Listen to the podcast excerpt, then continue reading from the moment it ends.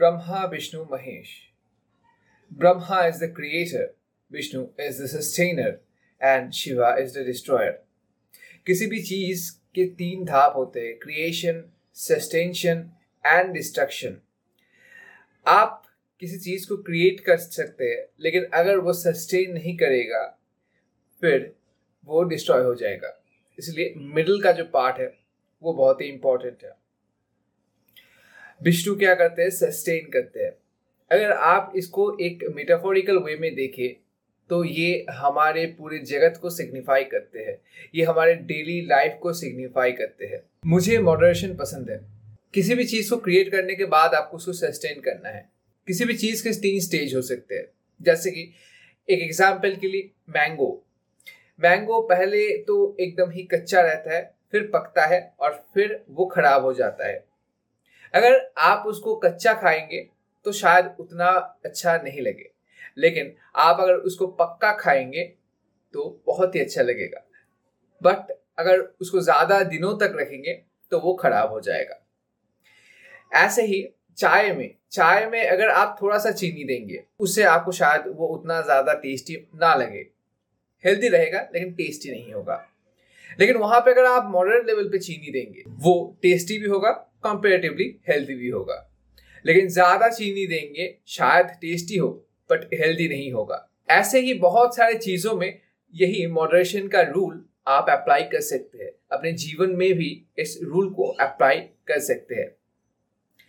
But मैं ये भी नहीं कह रहा हूँ कि सभी चीज़ मॉडरेशन में करनी ज़रूरी है, क्योंकि इसका कोई प्रमाण नहीं है। आप इसको प्रूव नहीं कर सकते।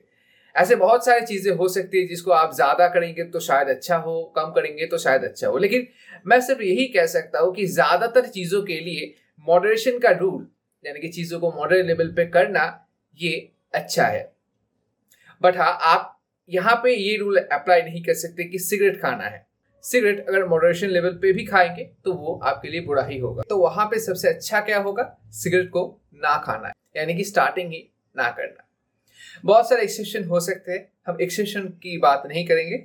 वहाँ पे आपको सिंपल कॉमन सेंस एंड दिमाग का प्रयोग करना है।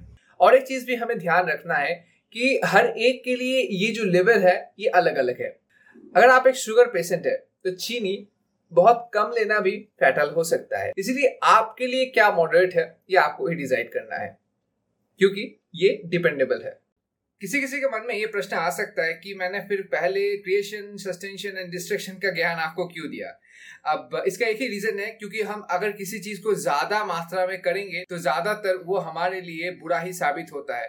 वो हमारे लिए डिस्ट्रक्टिव ही साबित होती है।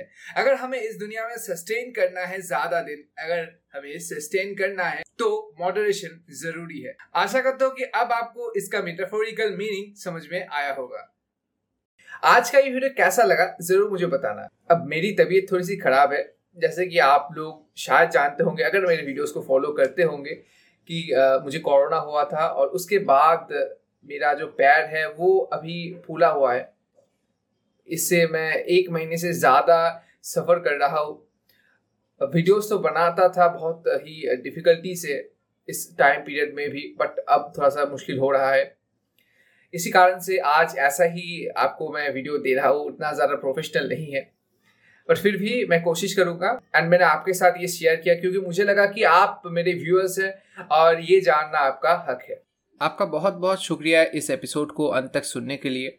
ये आप लोगों का ही कांस्टेंट सपोर्ट है, जिसके कारण इतनी एडवर्सिटीज़ का सामना करते हुए भी मैंने हार नहीं मानी है।